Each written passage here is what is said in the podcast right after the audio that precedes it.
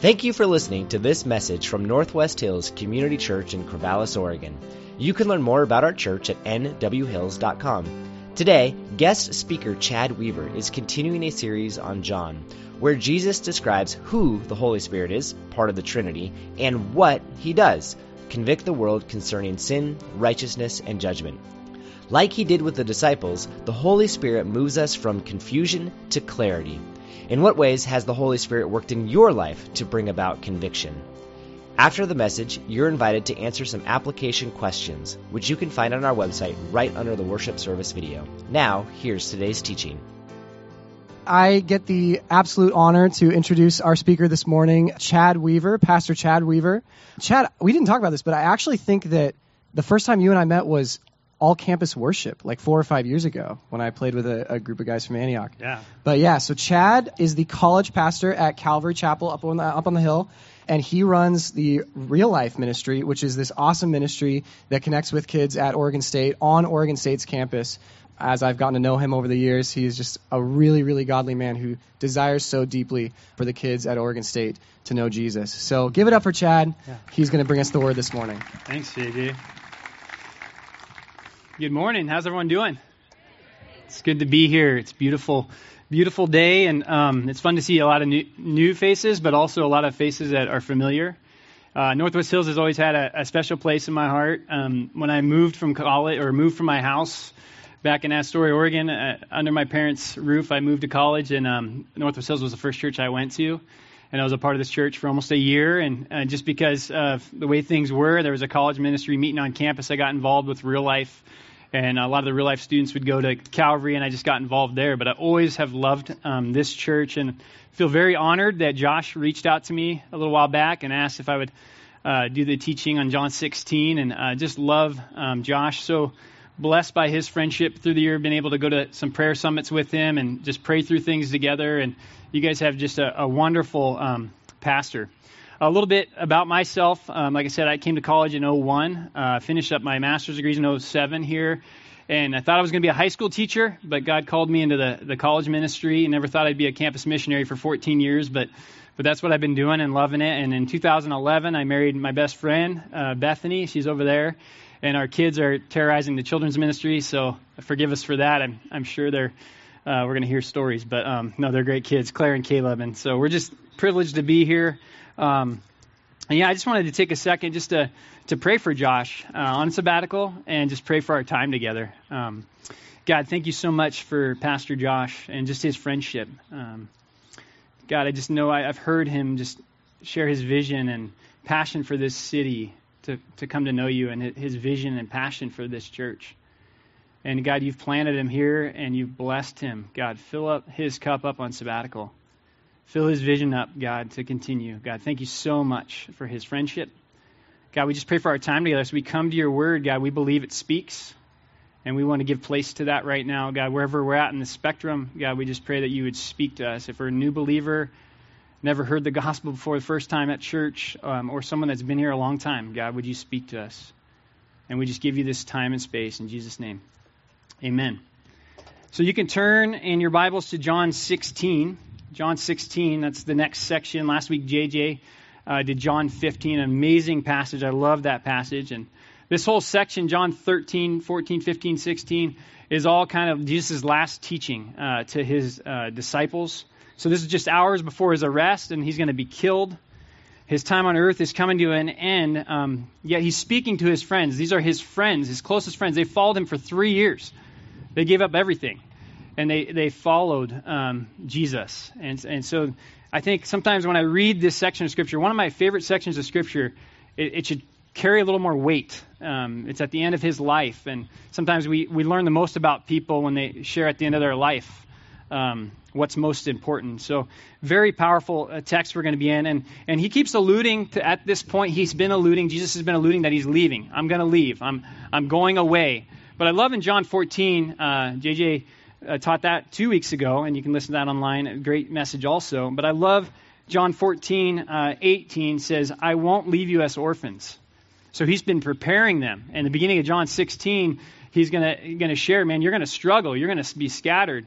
uh, but I'm with you. And, um, and so he's been preparing them. And so let's start in John 16, 7. We're only going to do five verses today.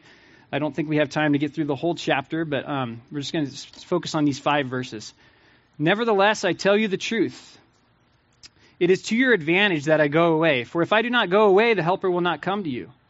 But if I go, I will send him to you. And when he comes, he will convict the world concerning sin and righteousness and judgment. Concerning sin, because they do not believe in me. Concerning righteousness, because I go to the Father, and you will see me no longer. Concerning judgment, because the ruler of the world is judged. And so today we're going to kind of look at a topic. We're going to kind of look at the Holy Spirit. Um, and so, depending on your church background, talking about the Holy Spirit can be a little uncomfortable. You know, I grew up in a very conservative church. My my dad and his family grew up Mennonite, and they moved out west, and, and we went to this very conservative church. And then, as we got older, for some reason, we we went the opposite side. We went to a very Pentecostal church, uh, and then coming to college, I kind of landed somewhere in the middle. Um, and so I've kind of got a, a little uh, of all th- all of this, and so. Um, but but I think what happened was when I when I came to college and, and my faith became my own faith, I started attending church, Northwest Hills, and then Calvary, um, and then I, I went to some missions trips, and, and my eyes were just really opened to how God is moving in the world, and He's alive and active. And I got to go to Africa, lead some teams to Africa, and then my wife and I led a team to Guatemala. And we these churches were God's Spirit was moving in power, and it began to shift my paradigm a little bit, like a little out of my comfort zone, a little out of my box. Um, and um, and so I think this morning I just want to, you know, churches think a lot of different things about the Holy Spirit. A lot of different things have been taught about the Holy Spirit. Uh, but I love our text, and so um, it's important to understand what the Bible teaches about the Holy Spirit. And I know uh, that's all of our heart here. And so we're just going to briefly look at two things. First, who the Holy Spirit is, and secondly, what the Holy Spirit does. And, and this is just not exhaustive teaching. There's no way I could do that in uh, 20, 25 minutes. Um, but I, I, hope this stirs our affections to, to know more of the Spirit, and hopefully in your own quiet times, in your own times in the Lord, that you're seeking more of His Spirit uh, in your life. And so, first, I look at who the Holy Spirit is. The Bible teaches that the Holy Spirit is a person. And so, not physical attributes, uh, not like hands and arms, but just like a real person, the Spirit has a mind. Romans 8:27 says the, the Spirit has a mind. 1 Corinthians 12 says the Spirit has a will. And then last week, JJ touched on Galatians 5. The Spirit has feelings. The fruit of the Spirit love, joy, peace, patience, kindness. These things come from the Spirit. They're emotional feelings. He, the Spirit has an identity. Jesus in the text here doesn't refer to him as an it. He says he. Look down at John 16, verse 13. When the Spirit of truth comes, He will guide you into all truth. For He will not speak in His own authority, but whatever He hears, He will speak, and He will declare to you the things that are to come. Verse 14 begins with, He will glorify me. So we need to understand that the Holy Spirit is a person. And then the second thing we want to understand, just understanding who the Holy Spirit is, is the Holy Spirit is part of the Godhead or the, the Trinity, which, um, if you're new to church, that's a lot of Christianese. Uh, just look back, if you have a Bible, look back at John 15, right at the end of John 15. 15:26 says it this way. But when the Helper, speaking of the Holy Spirit, comes, whom I will send to you from the Father, the Spirit of truth who proceeds from the Father, he will bear witness about me. And so, what we under, want to understand is Jesus, the Son, will send the Spirit from the Father. That's what the text says. Jesus is telling his disciples, I was sent from the Father as God in the flesh, like God became a man in Jesus. And I'm going back to the Father, but I'm not leaving you as orphans. I'm leaving my spirit here with you. I love uh, 1 John, the epistle also written, the Gospel of John, 1 John 5 7 says, For there are three that bear witness in heaven the Father, the Word, the Holy Spirit, and these three are one. And so it's important to know who the Holy Spirit is. And believe me, I've been walking with the Lord. I, I gave my life to Christ at six, six years old. At a puppet show. You know, my testimony is not so radical. You know, sorry if you were here wanting to hear that radical testimony, but that pink hippopotamus, it really got me. Um, but when I was six, I gave my life to Jesus, and and, and man, I still don't completely fully understand the, the mysteries of the Holy Spirit, but it's it's it's there to be had in the Scriptures. It's a lifelong journey of, of seeking more of the Spirit in our lives. And so it's important to know who the Holy Spirit is. Second thing, it's also important to understand what the, the Holy Spirit does. And um, we're going to use our text. This isn't an exhaustive uh, teaching again, but this is our text. You can look down at um, look down at verse eight. And when he comes, he will convict the world concerning sin, concerning righteousness, and concerning judgment. And so these three are going to kind of service the rest of our outline for our time together today. There's three things. The, the Spirit convicts the world concerning sin, he, can, he convicts the world concerning righteousness, and then kind of the, the winner of the two, he convicts of judgment, the inevitable outcome. And so, first, let's look at the. He will convict the world of sin. And um, before we dive into that, I just wanted to share a story. Um, I've had the privilege of leading some Bible studies on campus through the years, and I work with different uh, sports teams as um, doing this Bible study after the, the baseball practice for a few years at, at Oregon State, and just those that you know want to come can come if they want. And um, there was one week I was just like kind of torn. I was like, do I bring my Bible? Do I not? I was just going to practice. I don't want to look like some holy roller up in here, you know. So I was like, I don't know if I should bring my Bible. And then I was like, I'll just bring my Bible. So I brought my Bible.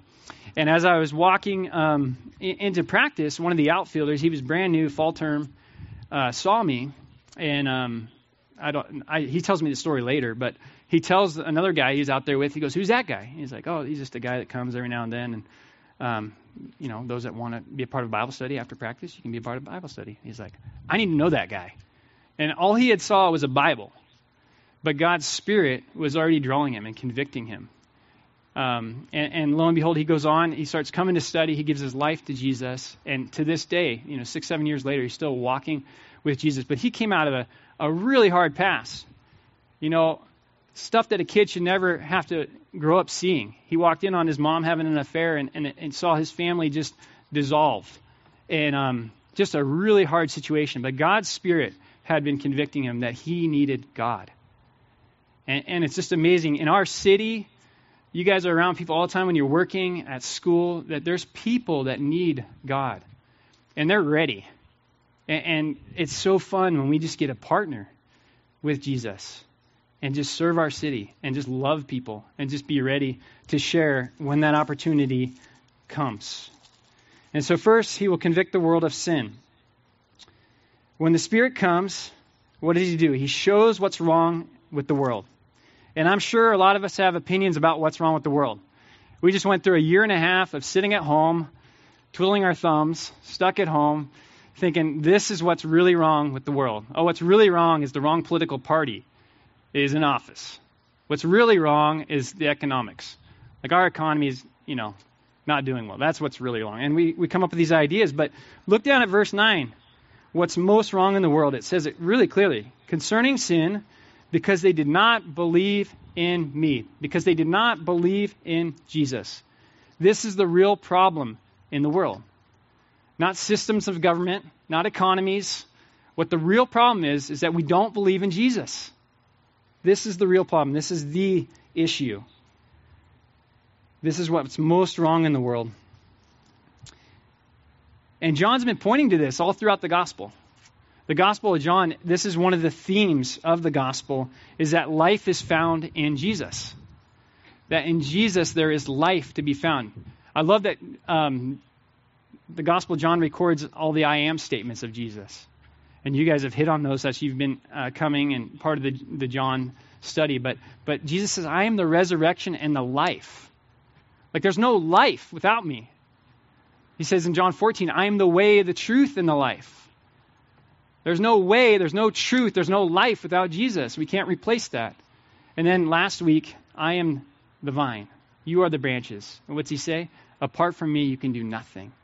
So it's beautiful that real life, real life can be found in Jesus. And that's really the theme. I don't want to be a spoiler alert, but maybe I didn't listen back to when the study started, but we're not in John 20 yet, but John 20, 31, one of the most amazing scriptures in, in John. Really, I love any book that tells me why they wrote the book. I'm, I'm not that smart. I, you know, I grew up on a dairy farm. I'm a farmer kid. Nothing against dairy farmers, you know, but, but I'm just, I, I'm a little slow. So I love when a book says, this is why I wrote the book stay tuned. You know, they didn't have bold back then in those scrolls. You know, they didn't have the highlighter or whatever like we do. But but I need that. And John 20, 31 says that you may believe that Jesus Christ is the Son of God and that by believing you may have life in his name. When people don't believe in Jesus, there's no life. That's what the Holy Spirit convicts us of. Is Jesus is the issue. It doesn't matter your ideology. Not believing in Jesus is what's most wrong.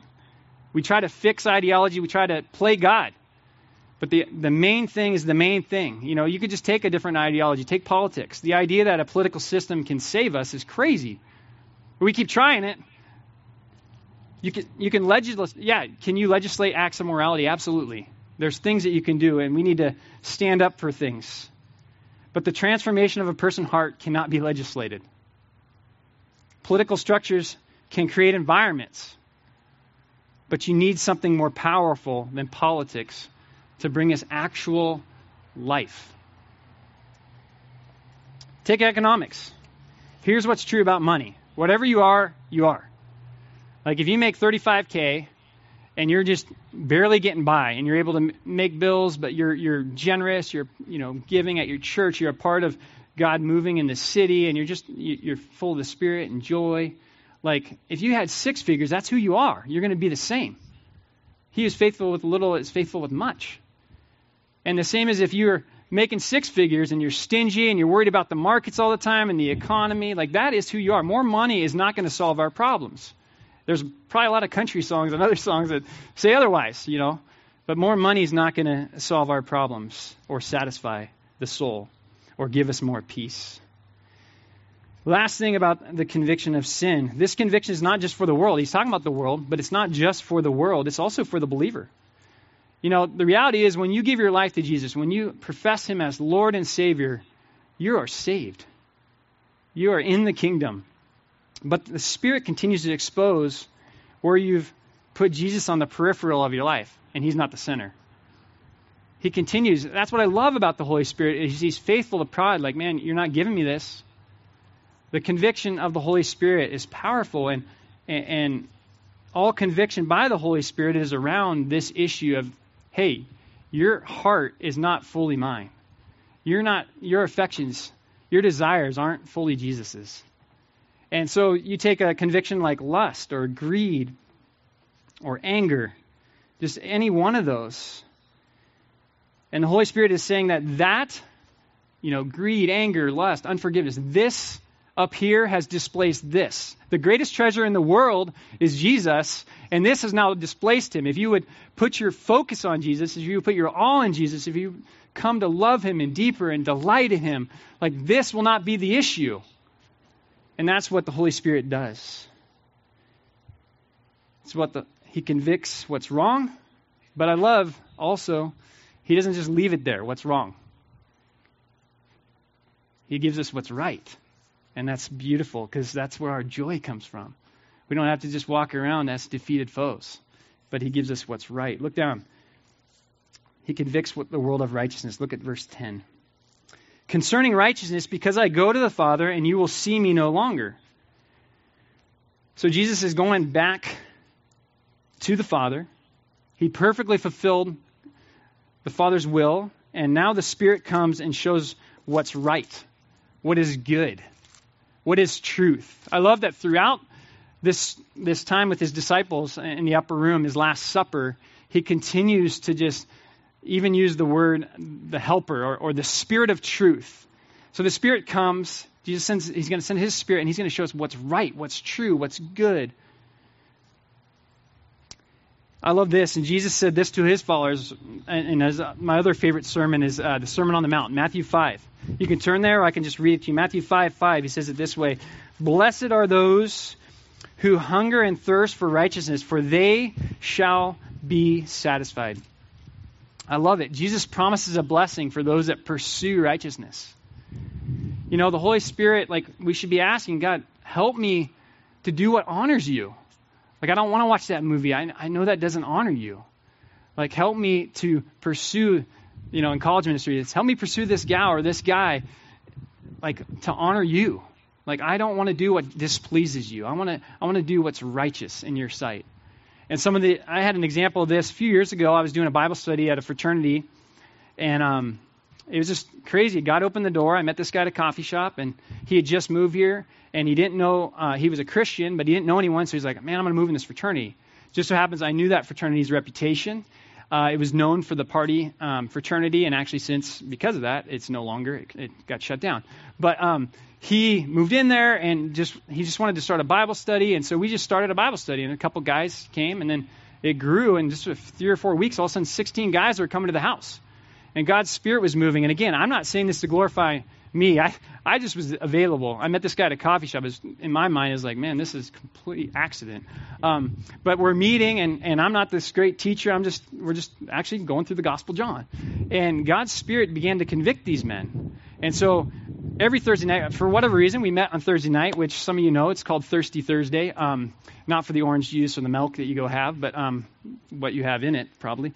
Um, but Thirsty Thursday's happening, and they say, hey, can you ask me? One by one, they came up to me after the study, one guy in particular, hey, can you ask me um, how the night goes? We have a house function. We're required to be there. There's going to be a lot of alcohol, um, and I don't want to drink.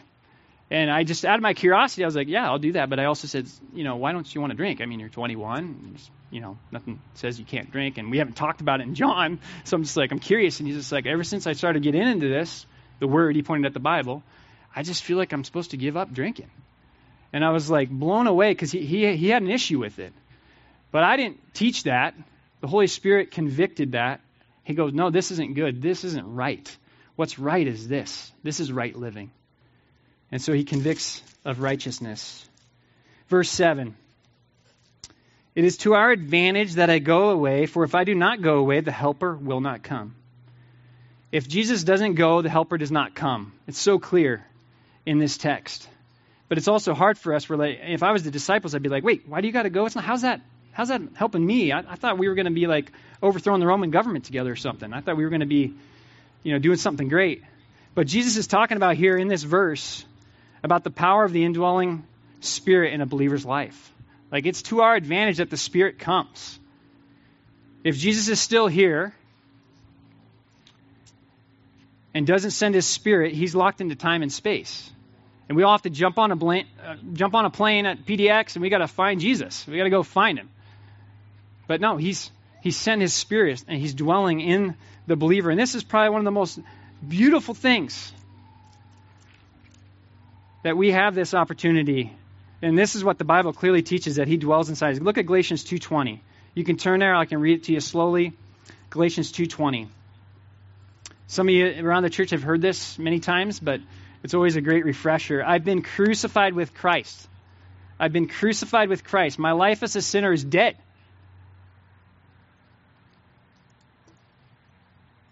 My life as a sinner is dead. It is no longer I who live, but Christ who lives me via the Holy Spirit. Christ indwells in me.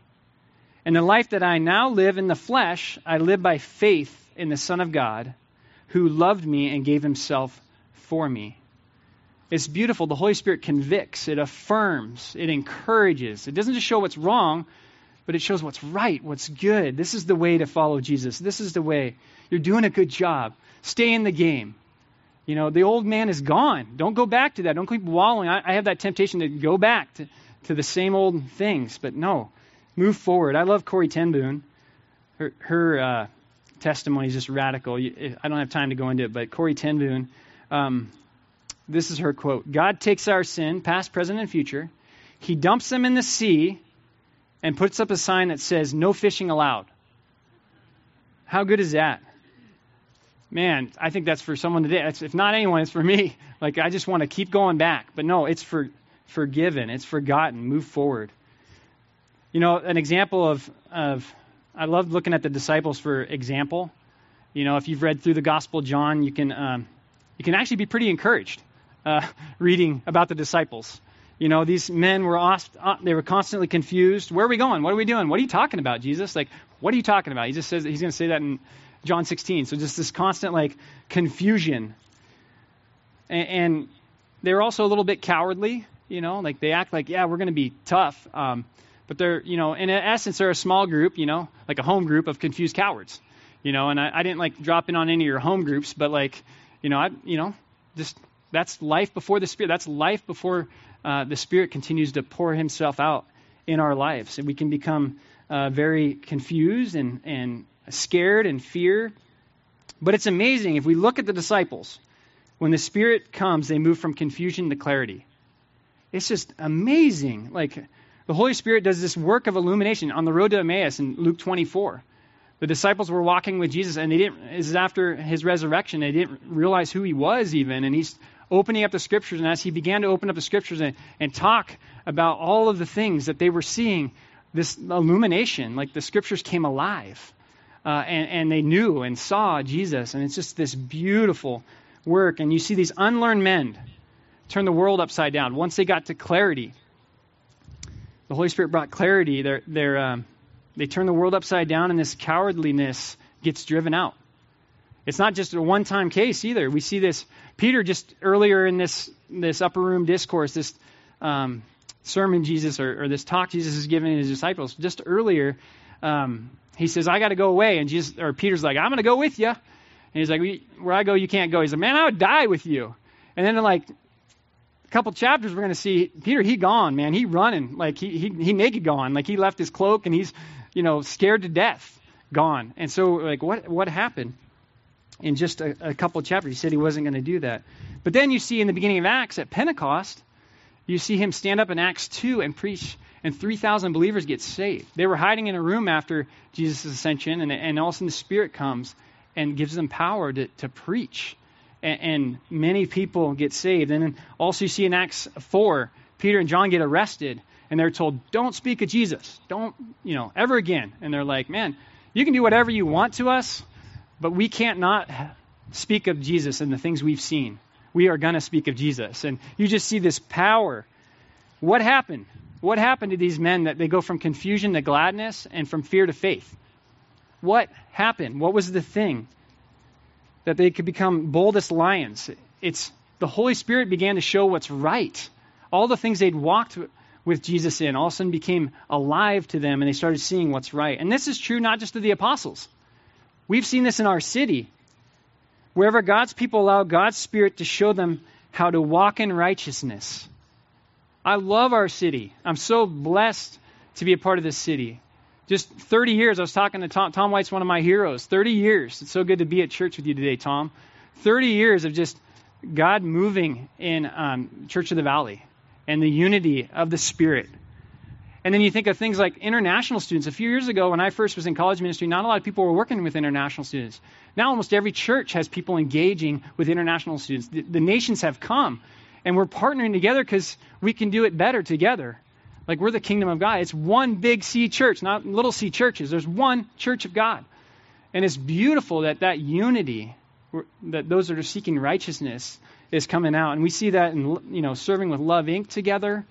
I think of the campus prayer times, and my, my one of my mentors and friends, uh, Tom Ramsey, and just he, he's part of your church for years. I just look up to like getting to partner with other campus ministries. Hey, we're in this together. We want to see people come and fall in love with Jesus. That is the real issue.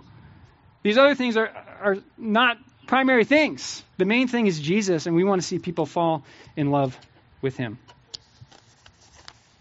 Last thought on third point. Got to move this. These. Uh, so thankful for paper clips for wind it's kind of different. I was I never had a headset. This is like I'm like, man, this is really cool.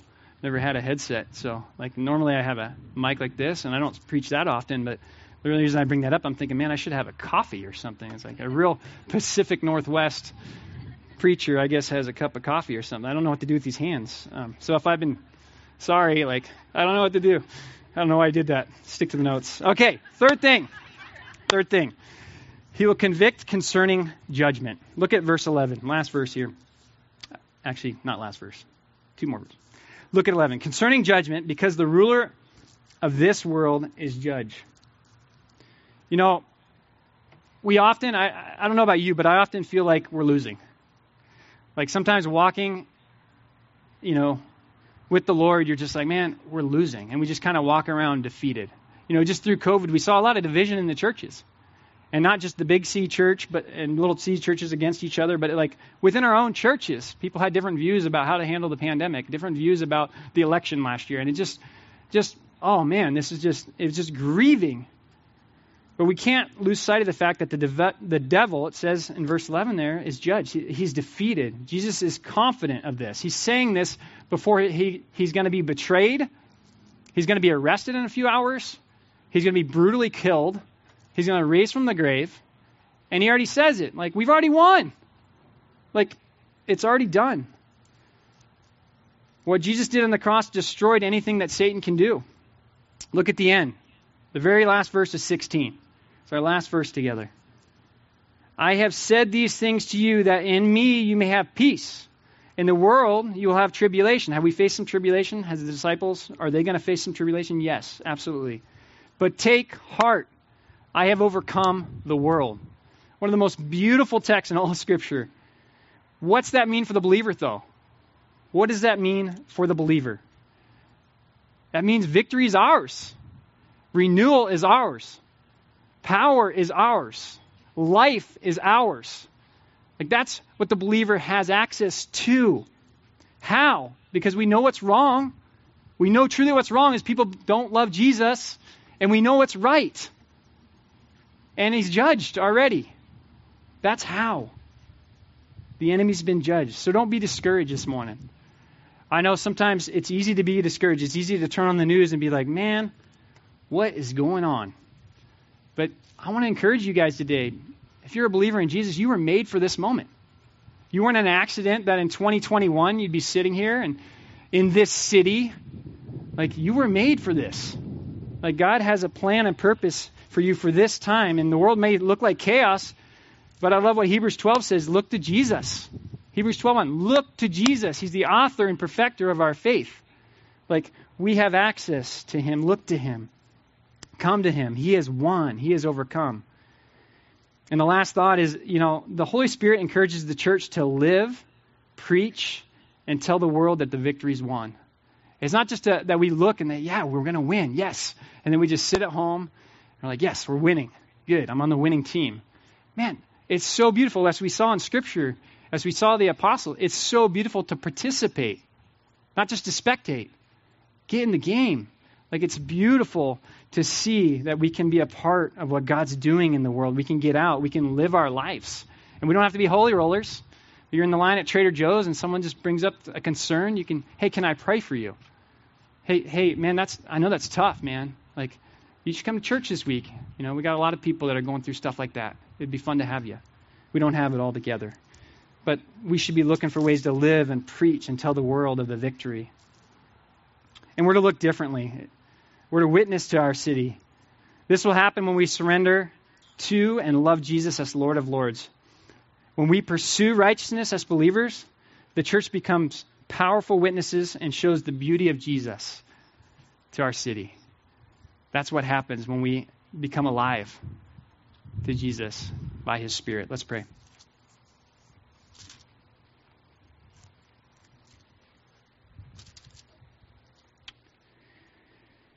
God, we thank you for your scriptures. We thank you that the victory is won, that those in Jesus, God, we know the ending. God, thank you for that hope that we can come to. God, we just pray that in the here and now, though, that you would show us how to walk in righteousness.